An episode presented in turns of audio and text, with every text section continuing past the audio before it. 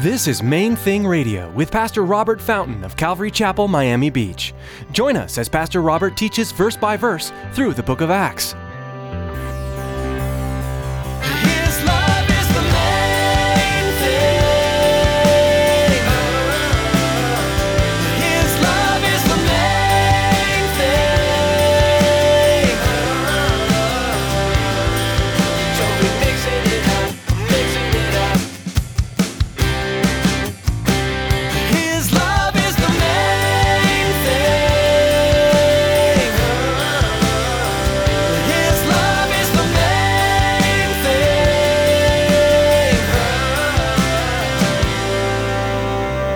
That's what he wants for us. He wants that to be the reality of your relationship with the Lord Jesus, that you know him so thoroughly, so intimately, that your devotion to him and your, and your faith in him, your trust is so complete that when you begin to be persecuted, and, and you will be if you're following him, when it happens, it excites you. It- it- you're actually from the heart, you're rejoicing that you've been counted worthy, that he trusts you enough to put you in that position. How would you handle torture? Jesus said that if you want to live a godly life, you'll be persecuted.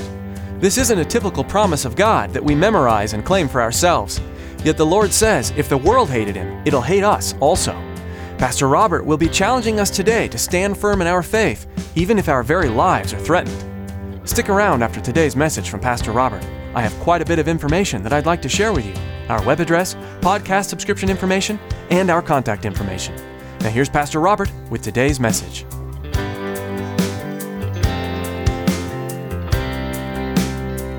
His love is the main thing.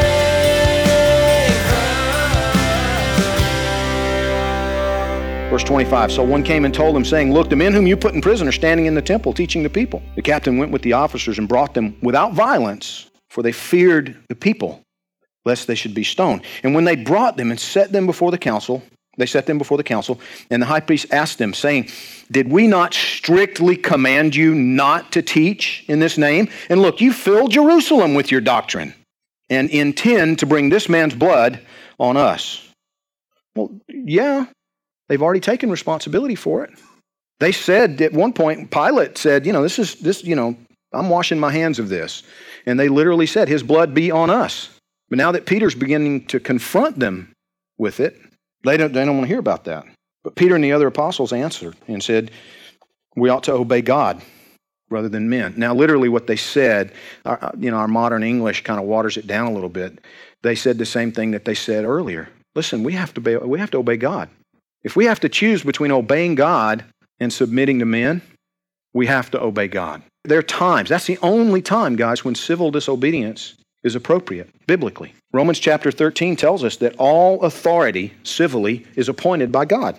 We need to obey the laws of the land, the civil authorities. We have a biblical mandate to do so, unless what they're commanding is in direct conflict with His written word, His revealed will. Then we can't. When they start telling us not to talk about Jesus, we have to say, sorry, I have to. I have to obey God rather than men. I don't know. Maybe some of you are thinking, ah, that, that's not going to happen in, in, in the U.S. It's already happening. Don't kid yourself. And it's going to get worse. I'll come back to that in a few minutes, though, because I don't want to get too terribly sidetracked just yet. They were jealous. They put him in prison. The angel let him out. And I love the fact that God used an angel to release prisoners imprisoned by people who don't believe in angels. That is so cool. Another time, you know, he's just going to shake the gates and, and let them out. But this time, I think maybe he was making a point. Excuse me. We told you to keep your mouth shut. Yeah, but we can't. We have to obey God. And then Peter confronts him again. Look at verse 30. The God of our fathers raised up Jesus, whom you murdered by hanging him on a tree. Him God has exalted to his right hand to be prince, in other words, ruler and savior, to give repentance. Do you realize repentance is a gift? God loves you so much that he gives you the opportunity to turn around. God exalted Jesus to his right hand to be ruler, Lord, Prince, whatever you want to, and, and Savior, to give repentance to Israel and forgiveness of sins. And we are his witnesses to these things. And so also is the Holy Spirit, whom God has given to those who obey him. When they heard this, they were furious and plotted to kill them. Then one in the council stood up, a Pharisee named Gamaliel, a teacher of the law, held in respect by all the people, and commanded them to put the apostles outside for a little while. Now, Gamaliel, history tells us that Gamaliel was considered the teacher of teachers in Israel. He was so respected. He was actually the one, he was Paul's mentor. There's, there's a good possibility that the reason we know about what was taking place inside the council after they're set outside is that Paul was there. Paul, we know he was a member of the Sanhedrin. We also know he was a student of Gamaliel. There, there even, uh, Joseph, I think, well, gosh, started to say it was Josephus, but I'm not sure who it was. Um, it may have been some of Gamaliel's own writings that they found referring to Paul, where he talked about the fact that Paul was an exceptional, or Saul of Tarsus, an exceptional student. The only problem that he really had with him was he could never come up with enough reading material for the guy. He was a voracious reader, this guy Saul, who became Paul. Maybe he was there. Maybe he was taking all of this in. And Gamaliel stands up, and because he's so respected, they listen. And he, he says, You know, put, put these, we need to talk. Put, put these people outside. So they take them outside, and he said to the men of Israel, Take heed to yourselves what you intend to do regarding, regarding these men. In other words, guys, let's talk about this. You're talking about killing these men. We, we need to think about this. Because some time ago, Theudas rose up, claiming to be somebody. A number of men, about 400, joined him. He was slain, and all who obeyed him were scattered and came to nothing. After this man, Judas of Galilee rose up in, in the days of the census and drew away many people after him. He also perished, and all who obeyed him were dispersed. And now I say to you, keep away from these men. Let them alone. For if this plan or this work is of men, it'll come to nothing. It's not going to be any big deal. But if it's of God, you cannot overthrow it, lest you even be found to fight against God. And they agreed with him when they'd called for the apostles and beaten them they commanded them that they should not speak in the name of Jesus and let them go. Now, the context, you know, our word, they beat them. In the Greek, it's a little more descriptive, a little bit more specific. The idea is that they flayed them. In other words, they skinned them. Their backs were ripped when they were finished. This was severe. This was not just, you know, they slapped them around and sent them on their way. They roughed them up a little bit and told them to go. No, they beat them severely. They were serious about this. Don't talk about Jesus anymore. And they let them go. So they departed from the presence of the council rejoicing. Imagine that. 12 men, skin hanging off their back, and they're singing songs to Jesus as they're walking out the door. Don't you talk about Jesus anymore. Praise Jesus as they're going out the door, rejoicing that they were counted worthy to suffer shame for his name. And then what did they do? Look at verse 42. Daily in the temple and in every house, they did not cease teaching and preaching Jesus as the Christ. I love that. First thing they do, go right back to the temple. The very place where they've already, Peter and John have already been arrested twice now. Now they've been beaten severely. Are they not getting the message? Yes. Yes, they are.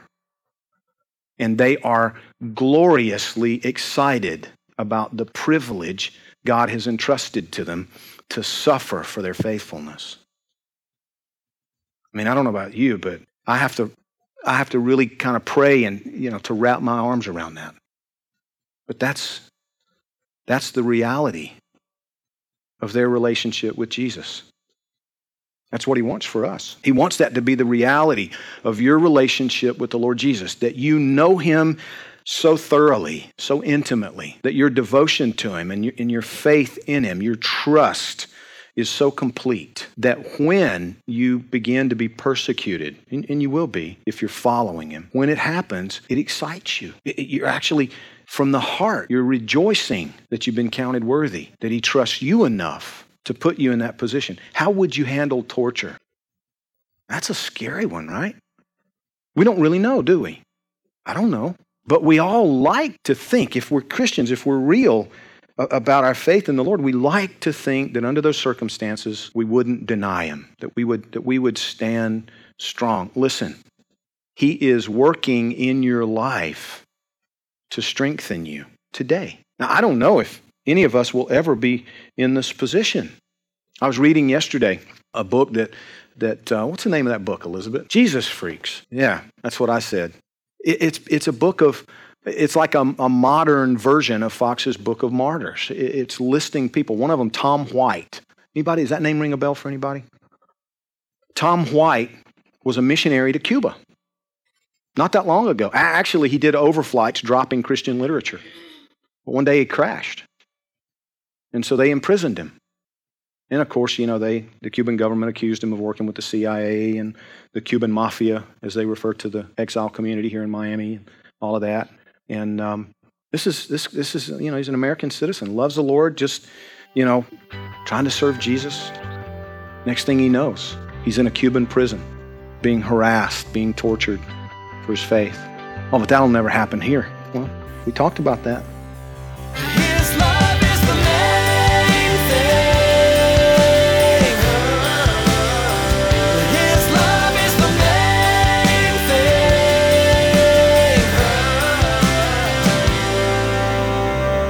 We are so blessed with the technologies that God has given us these days.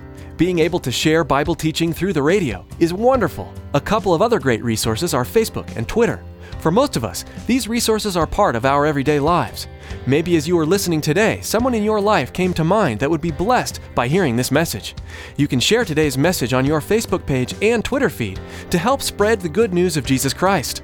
Friends, radio is an expensive endeavor, and we want to let you know how you can help partner with us to help Main Thing Radio continue to grow. Here's Tracy. We all know that it's vitally important to support the local church, the place we call home. But it's also very important to support missionaries. Have you ever considered that Main Thing Radio is missionary work? It is. We need your support to continue to share God's Word over the airwaves please prayerfully consider financially supporting Main Thing Radio. Log on to mainthingradio.com and click on the donate button. On behalf of Pastor Robert and the entire production team here at Main Thing Radio, we want to say thank you for tuning in and may God bless you.